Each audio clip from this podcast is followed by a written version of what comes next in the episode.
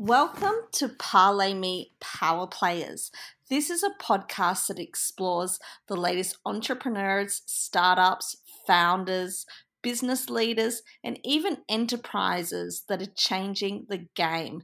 We call them the disruptors. You might see them as your mentors or maybe even your colleagues, but we are so excited to bring to you each week someone we find either fascinating, progressive, or someone that's really making changes in all kinds of industries. We are agnostic in what we cover, so we cover everything from mobility to AI to food and produce, you name it, we cover it. But most importantly, we want to showcase to you entrepreneurs that are really making a difference and making the world a better place. Hi, guys. So, welcome to Parlay Me Power Players podcast. We have today a very, and I'll say a very, very special guest. Uh, we have Alyssa Carson, and she's the world's youngest astronaut in training. Yes, she's right here with us today, folks, and I couldn't be more stoked to be speaking to her.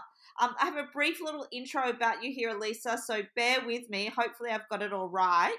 Um, you have you were the youngest person to complete what's called the NASA Passport program.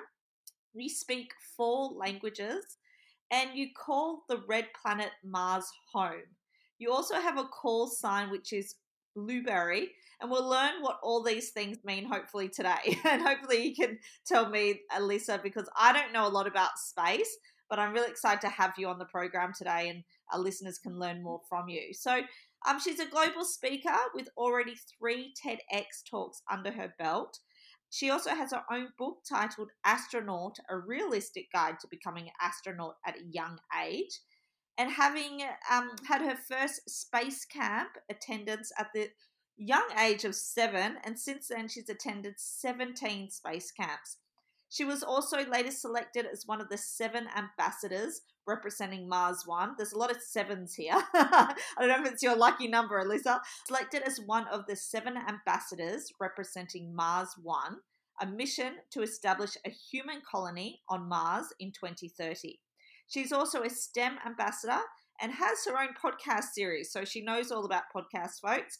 Welcome, Alyssa.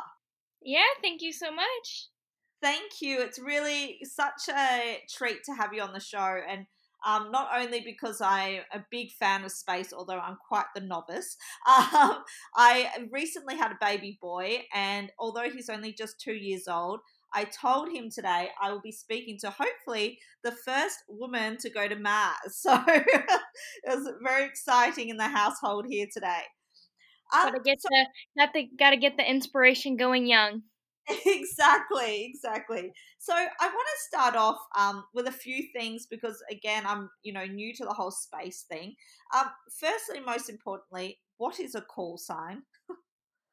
Yeah, so uh, call signs kind of originated more so like in the military. So military pilots would joke around, you know, let's say after a day or whatever, they went to the bar and hung out, whatever it might be. They would kind of have these funny stories and they would end up getting like these nicknames for each other that they would then use to basically replace their first name entirely. So even, let's say, while they were uh, flying or whatever it may be, they would still use these nicknames. Um, and since and originally so much of the astronaut corps was military pilots, they all had call signs, and so they all kind of kept them going into the space program. Um, and nowadays, astronauts who kind of have no affiliation to the military also gets call signs, so it's becoming more universal. Oh, I love it. Well, thank you um, for clarifying that. And secondly, just quickly, what does STEM stand for or signify? Yes, STEM stands for Science, Technology, Engineering, and Math. Oh, okay. Well, thank you because I, I wanted to know what that was. So, thank you. Again, I'm the novice here. So, here we go. So, I'm glad we got those two things clarified uh, for the non spacey people listening today, but let's get into it. Um, now, you're 19 years old, is that correct? Yep. Yep.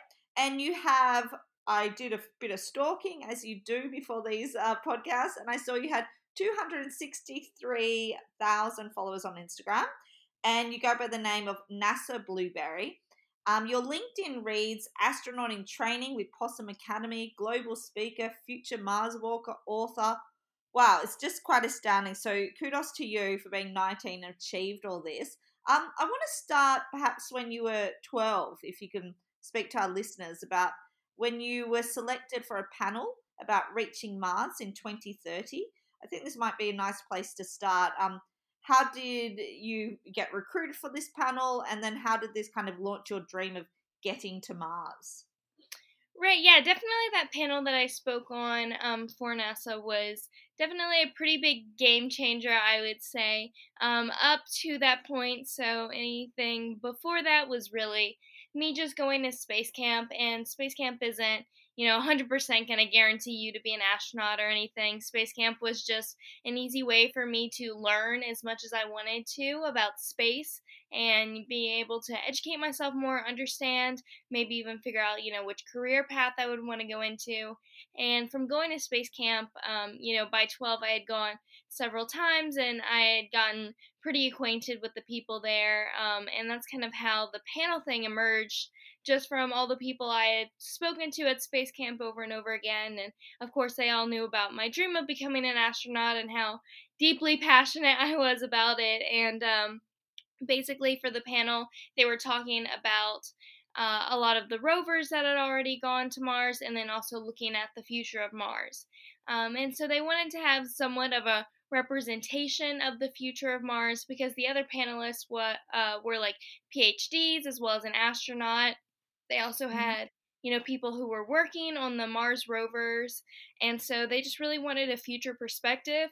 But definitely, me being on the panel definitely raised some eyebrows, I would say, because people were trying to figure out who in the world is this 12 year old talking about Mars and talking about all these very specific and technical things. And so, yeah, that's definitely where a lot of things started from that point. It's fantastic. It sounds like they've just, uh, you know, snowballed since then. So tell me, um, uh, from my understanding, and again, correct me if I'm wrong, um, does it take around two months to actually get to Mars? Is that correct? Uh, it's a little bit longer than that, actually. Right now, we're looking at with current technology, it's going to take about six months to get there. Um, okay. However, we do we do know that we have the technology, we have the engines to actually mm-hmm. reduce that time to six weeks. But oh. that technology has to continue to be developed and you know made safe and everything. Um, so the first missions to Mars, we aren't actually planning on using those engines, but in the future we will get to that point. Wow. Okay. So let's just say six months, two months, whatever it is. It's not so long. I mean, it's pretty long, but let's just say it can take a lifetime for some astronauts to actually get there, i.e., getting accredited, getting the training, getting the certification, as you pointed out in your journey and in your lots of your TEDx speeches. Um, you have a lot on your plate as a 19 year old. Can you talk about how you got to where you are today and generally you know generally if you're recruited for nasa right you have to go have a university degree and like you've you've mentioned yourself you, you're pretty much old by the time you you make it to space right? How does a 19 year old like yourself um, get there? Well you know get accredited uh, now to be a trainee astronaut yeah, so essentially what I'm doing is basically what you would do for any job that you're interested in. So I'm basically building a resume and building new skills and um, building, you know, up my education and everything to eventually apply to the astronaut selection process.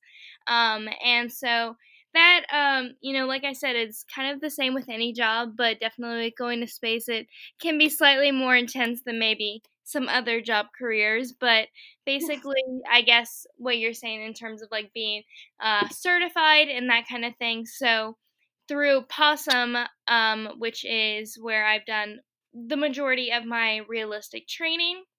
Uh, is where I'm actually certified for suborbital space. So I'm not necessarily certified to go and stay in space um, for quite some time, but I am certified for a suborbital mission. So that would be if I was going to do a research mission and went to basically the edge of space and came back. Got it. Got it. Makes sense. So, what is um, Project Possum? Can you tell us a bit about that? Yeah, so Project Possum is basically, well, Possum technically stands for Polar Suborbital Science in the Upper Mesosphere, which is okay. basically just it's basically just a really complicated way of saying science in the upper atmosphere. Um, so basically, through the different levels of the atmosphere, at a very high level, there is a type of cloud that they've been studying um, that hasn't, you know, been discovered for, you know, maybe discovered in the past ten years or so. Um, so that's kind of their main research that they do. And the ultimate goal would be to actually have a suborbital mission to go up and collect a sample of the cloud and, you know, do research and then come back. So that's why a lot of their a lot of their stuff also relates to suborbital spaceflight training because eventually that is their goal. Um, but at the same time, they also do other research. So basically, it's just a way to get involved and get citizens involved in uh, research because we also do stuff with testing spacesuits, microgravity flights, um, all sorts of crazy uh, different trainings. Wow. So um, is it part of NASA or is it a separate um, academy or a school, so to speak, or space school? Um, so, um, they're not directly, so they're not directly affiliated with NASA in any way. They are supported by NASA, so like the research that they do is supported, but we are not necessarily like connected to NASA in any way. Okay, got it. Okay, cool. So, um, if I'm correct, you're currently studying. You're in your, are you in your first or second year of astrobiology in Florida? Is that correct?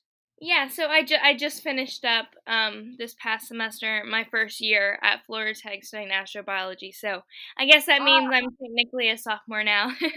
okay, so this was your first year. So um, I guess what was the biggest challenges I wanted to ask you and opportunities you discovered at college? Because going to college is a big deal for anyone, let alone someone like yourself that has so brings so much experience. Um, you're not your average first year um, astrobiology student. Um, I, I, guess you know you have the fame as well to deal with. Um, you have, a, I guess, a lot of pressure that most 19 year olds wouldn't have. Um, and also, we have this thing called coronavirus, which has kind of turned everything upside down. So, I'd love to just hear from you kind of what the challenges and opportunities you've had um, this year uh, whilst doing uh, college life. Yeah, definitely. I was looking forward to college so much. I was very excited to be able to go down there and start studying what I was interested in. Um, mm-hmm. it's definitely, I guess, the the last couple of years of high school was pretty tough because I was already involved with Project Possum, and you know I had spent you know week a week at Embry Riddle University doing like space related things, and basically it was almost making me feel as if I was already in college, but I would have to go back to high school. Yeah, um, right. So I was I was looking forward to college very much, and it was a really great first year. Um, to be honest, I mean it was definitely full of a lot of challenges, just kind of readjusting to what college actually is, and actually you know being involved in it and all the classes and stuff that I was taking. Um, mm-hmm. so yeah, it was definitely a whole new experience. Um, but yeah, I the first semester was definitely just a lot of readjusting, a lot of getting used to what was going on um, a lot of trying to understand chemistry. You know, it's always a fun ride.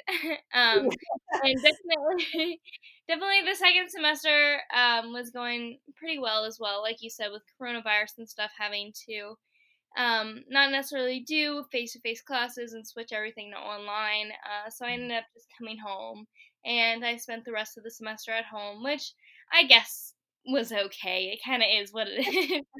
um, yeah. But, has its, has its minuses and plus its, its, its advantages. Home cooked meals is great, but if you're anything like me, I go a bit stir crazy if I'm in the same place for too long. And I'm sure if you're a budding astronaut, you love to get out there. So yeah, I can imagine it's challenging. Um, but you but you're doing all right. You how so you you're doing online classes and it's all kind of working. Yeah, no, all the online classes went pretty well. I finished off the end of the semester pretty well. I'm even taking um, two summer classes actually at the moment. So, not much has to change from when I was technically in school to quote unquote summer um, because I'm still in the house and still doing classes, but um, at least it's only two now instead of, you know, a whole bunch.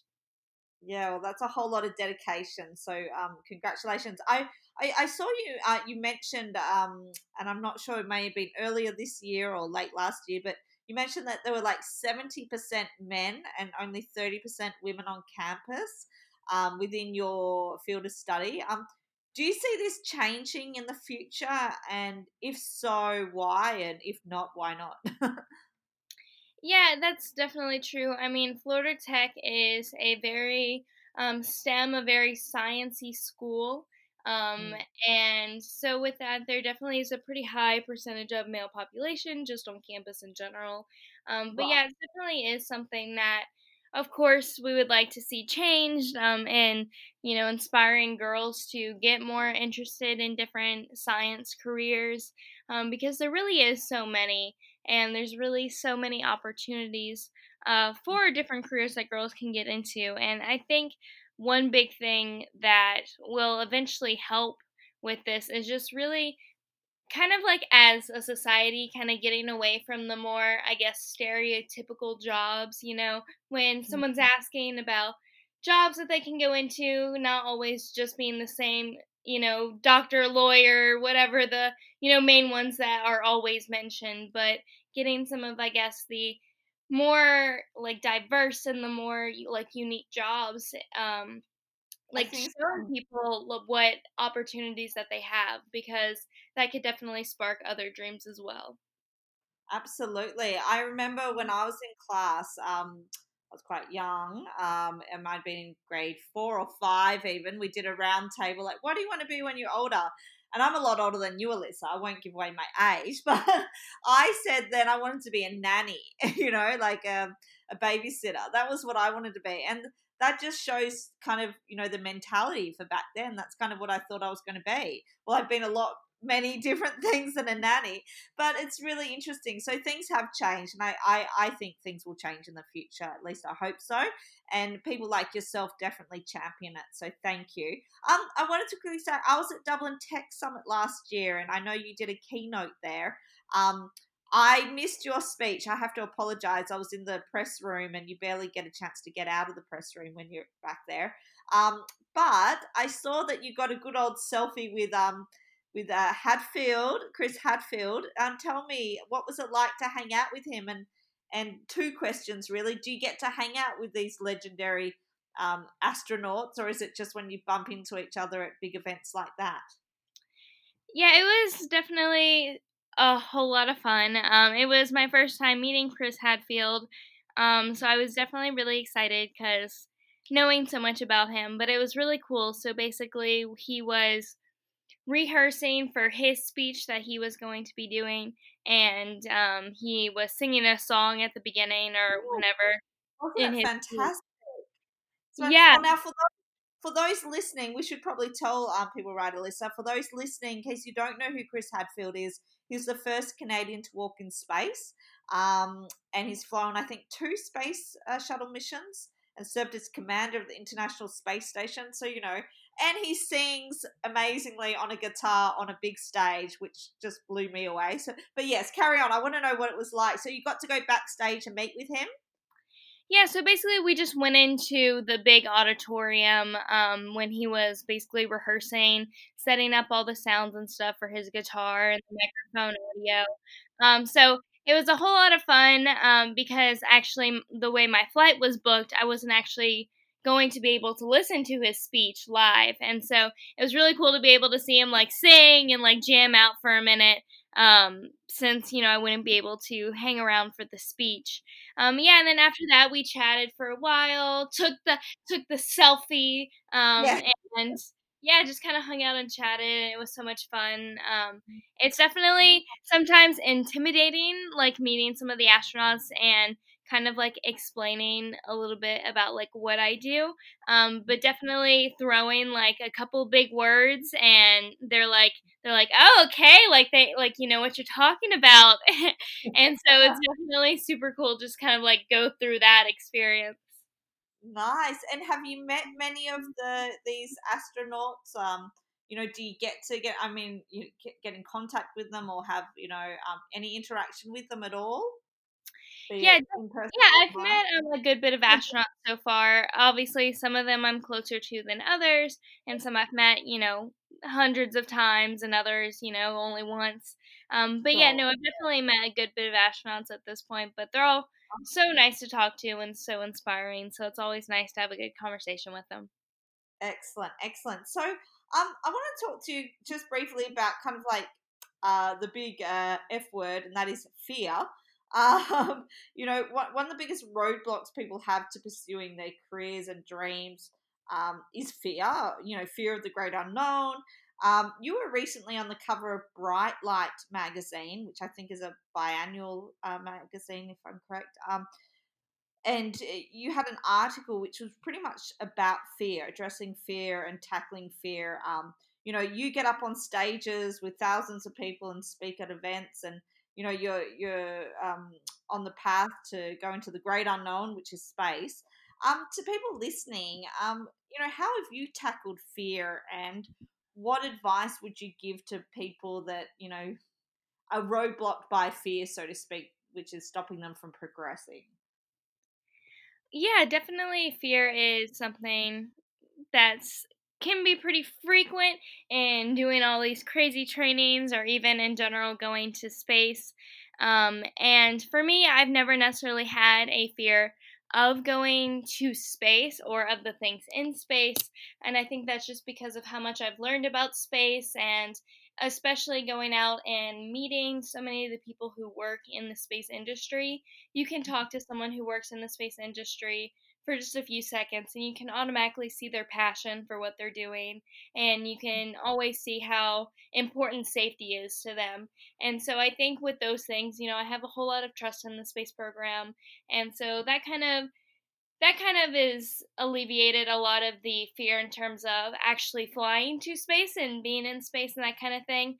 But as far as, you know, any other little fears, whether it's for I'll give you a good example. Like when I did my water survival training, we um we like the very first day they basically put us in this like built contraption thing, but basically it was like a seat in the middle, and then they had like PVC pipes kind of around us, and we had a makeshift window on one of the sides. So it was supposed to represent like a seat uh, in sort of some kind of vehicle. And so they would grab onto the thing and flip it underwater, and we had to hold our breath, push out the window, unbuckle ourselves from the seat, and pull ourselves out.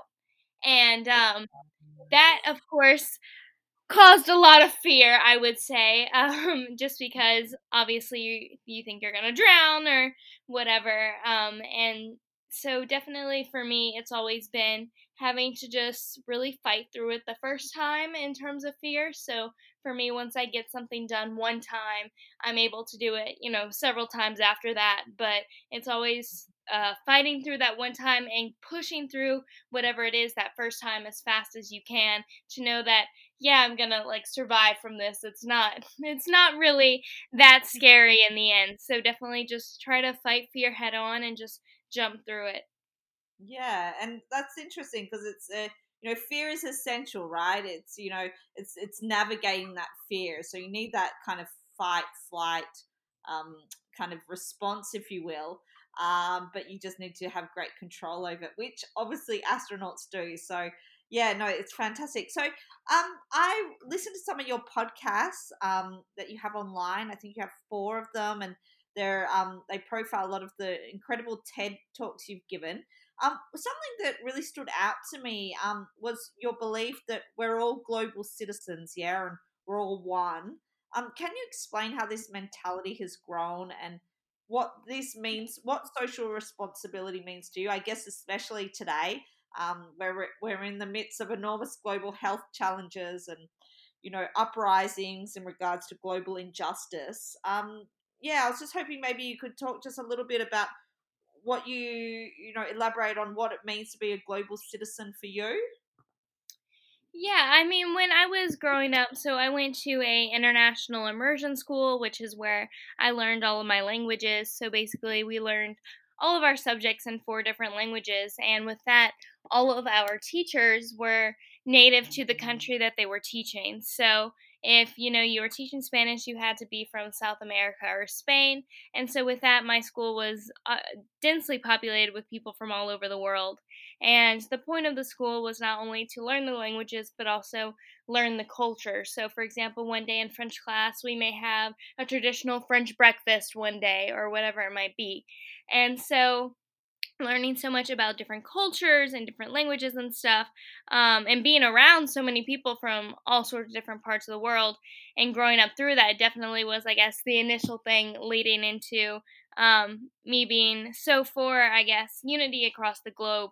And at the same time you know when talking about a mission to mars i think ideally for the mission to mars it would be you know a, an international mission. It would be super awesome if we could have it where you know you would have a NASA astronaut, a Russian astronaut, an ESA, which is the European Space Agency astronaut, maybe a Chinese astronaut, whatever it might be, but just having an international mission so it's as if the world is going to Mars, not one country, not one agency, but we're achieving something as massive as traveling to a new planet, but as a planet.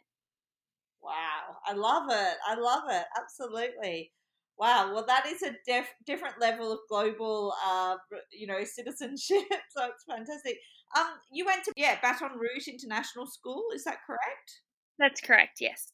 Yeah. Wow. It looks like sounds like a fabulous school. Um, and equipped you with some great skills. So, um, I want to talk a little bit about mentorship just quickly. Um, you mentioned, and again, I was listening to your podcast, which I love. Um, you mentioned that you went to space camp once, and you were you got an award called the Right Stuff Award, and that's when your dad kind of it, it you know the bell dropped so to speak. Your dad realized, hang on, she's got what it takes to um, make this to become an astronaut. Um, you talk about mentorship and what it means to you. Um, can you talk about how important it is um, to have a mentor and um, your father's role in that?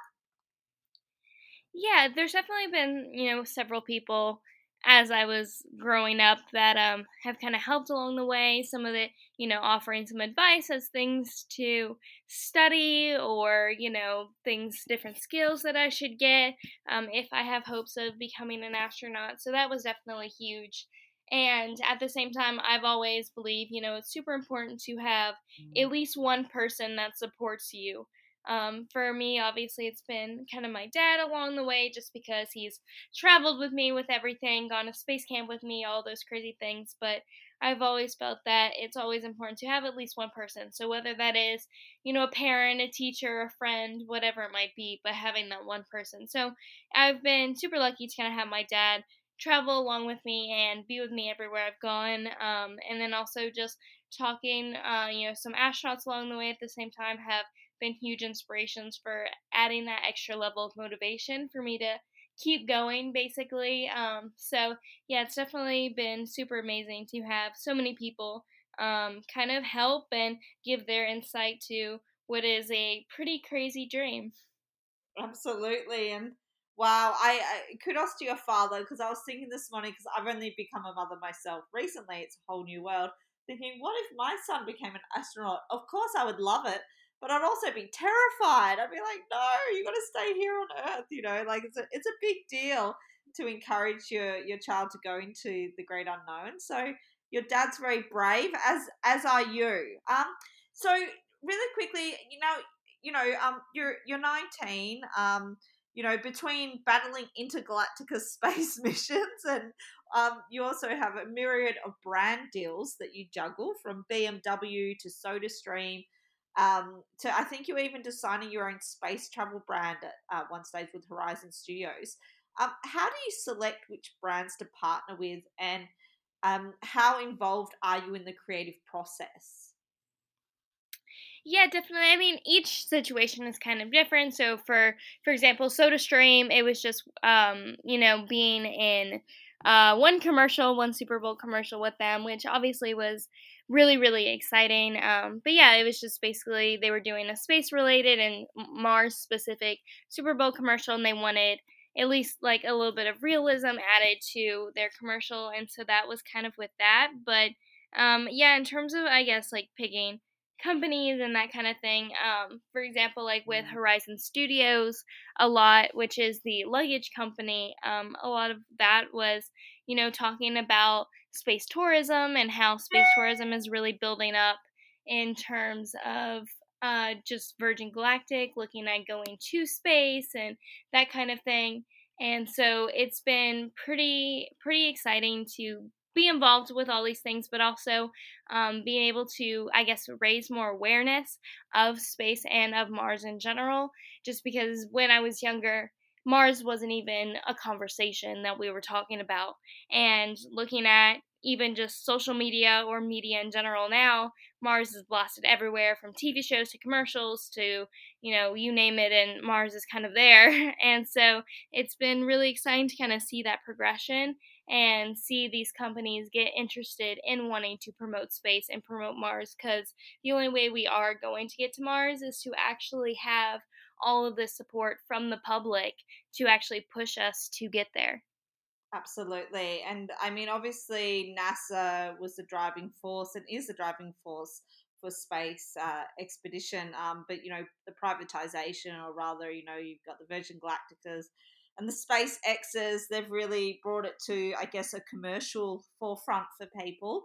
So it becomes a little more attainable, so to speak. Um, I saw that, um, you know, you spoke of changing the paradigm. Um, of you know uh, becoming an astronaut and how you've done that. I guess eh, you know it's breaking down walls and barriers. Um, it's everything from training to everything. Can you tell us a little bit about the types of training and endurance and things a little bit more? I know you spoke to the water survival training, but what else do you need to do in order to become an astronaut? Um, it's just fascinating for myself and and our listeners. Yeah, so some of the trainings that I've done so far um, is, like I mentioned, the water survival training, which not only was just so we learned basic water survival, and then we also learned um, kind of water survival more, I guess, related to space. So we had a mock up capsule, and we basically learned how to escape from a capsule after it, you know, returns from space. And so we were in spacesuits and we were learning how to swim in spacesuits, how to get into a life raft in a spacesuit, and all of those things that, you know, we hope wouldn't happen, but just in case it would. And some of the other things I've done as far as like decompression training, so learning my personal symptoms in case you know, let's say there is a leak and it's like a small leak, so it's not very noticeable, and the cabin is losing oxygen. So, learning your own personal symptoms to that, so you're able to realize when you need to put on an oxygen mask. Um, the microgravity flights were um, mainly for other research projects, but just in general, getting to feel what microgravity is like, getting to feel what it's like to float was definitely pretty, pretty cool. Um, I will say that. Um, and then as well as just different g-force training so feeling different uh, amounts and levels of g-force so actually the highest i've gone is about 4.2 g's so that basically can be represented as if four of me was sitting on top of me is kind of what 4 g's would feel like um, so just kind of feeling what that kind of pressure is because when we take off and go to space you're going to have a good bit of force pushing against your body Wow, it's so intense. Wow, and you have to be pretty fit for it, right? Like it's uh, you know, how's your health? Like, do you have to be on a special diet or exercise regime, or what's the you know when you actually before like to prepare for space, or is it you know what's involved there? Yeah, definitely. You do have to be you do have to be you know relatively fit. Um, right now at the stage that I'm at, I'm not necessarily at a point of having to be on a specific diet or specific workout routine consistently. Um, but yeah. just in general, staying fit. You know, when you're applying to the astronaut selection process, you do have to pass the NASA physical. So right. obviously, when you're going to apply, you have to do, I guess, somewhat of a level of preparation if you want to be considered selected. You know, you would want to prepare as best you can to be able to pass all of the physical things that they might put you through. Got it, got it. So, um, in, last year in October, it was the first ever NASA spacewalk uh, by women. Um, how did that make you feel? And did you get to meet any of those women astronauts that went on that spacewalk? So I do not believe that I've actually met them, but it was definitely super cool to see. Um, it's kind of crazy how long we've had the International Space Station up and running, and that we actually haven't had, you know, two females go on a walk. So mm-hmm. um, it's pretty crazy that we are now at a point where, um, you know, we can do that and that we have done that. Um, but definitely it's just paving more and more of the way that, you know, getting more female astronauts, getting more girls involved in science careers in general. Um, they're they're starting to fill up the uh, fill up the astronaut corps and hopefully fill up all the different space careers throughout the space program. Absolutely. So, um, you know, the plan is, uh, well, NASA's plan is to get there by 2030. I, I as I understand, is that correct? Is that the current plan, or it probably changes? Yeah, yeah. So the plan right now that uh, NASA is leaning towards is to go back to the moon in 2024 or around that time. Um, mm-hmm. but the goal right now is 2024. Um, and so we'll start returning to the moon, and that is all in preparation for mission to Mars, which they do hope to achieve in the early 2030s, um, so possibly 2033 around that time. But in general, the early 2030s is the area of time that they're looking at. But obviously, all of those dates can kind of be shifted um, either earlier or later, just kind of depending on what's all going on. But you know, they've already kind of have the first rocket for the most part built. They have the center core part built, you know, they have the capsule and all, and so they're just really going through a few more testings, and soon, very soon, uh, the SLS will be ready to take its launch. Maybe, you know, the first one may not necessarily be with people, but in preparation to then add people. Fantastic. Um, so I guess the big question is why Mars? Well, we know it's the, it's the next frontier, right? But um, people like Elon Musk um, say they plan to send 1 million people to Mars by 2050 by launching three Starship rockets every day and creating a lot of jobs on the red planet.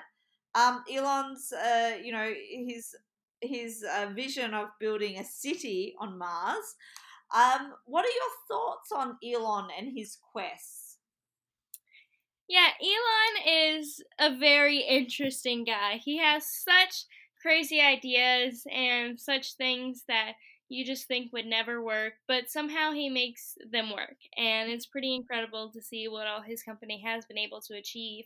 He's also been such a visionary in terms of saving money in the space program. It's been absolutely incredible what he's done, you know, um, for you know anyone who recently watched the SpaceX launch um, not too long ago, a few days ago, um, as you can kind of see is basically the rocket has the first stage, a second stage, and then the capsule. So the first stage, actually, when it detaches, it comes back and lands vertically on a boat out in the ocean and the amount of precision and just all the technicalities that go into that, especially landing a giant rocket vertically, is absolutely incredible. And the way he's actually managed to do that, and then also that part can be used, I think, up to 10 times or something crazy like that, which he hopes to actually extend that to be able to use it even more than that.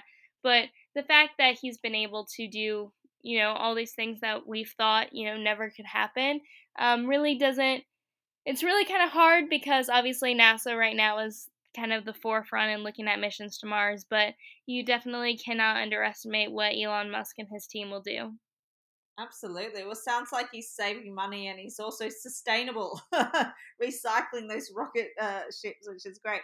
Um, uh, now, just kind of a bit about you quickly in the future for yourself. Like you have a um, the Blueberry Foundation um, set up to give kids a foundation to fulfill their dreams. Can you maybe tell us just a little bit about that?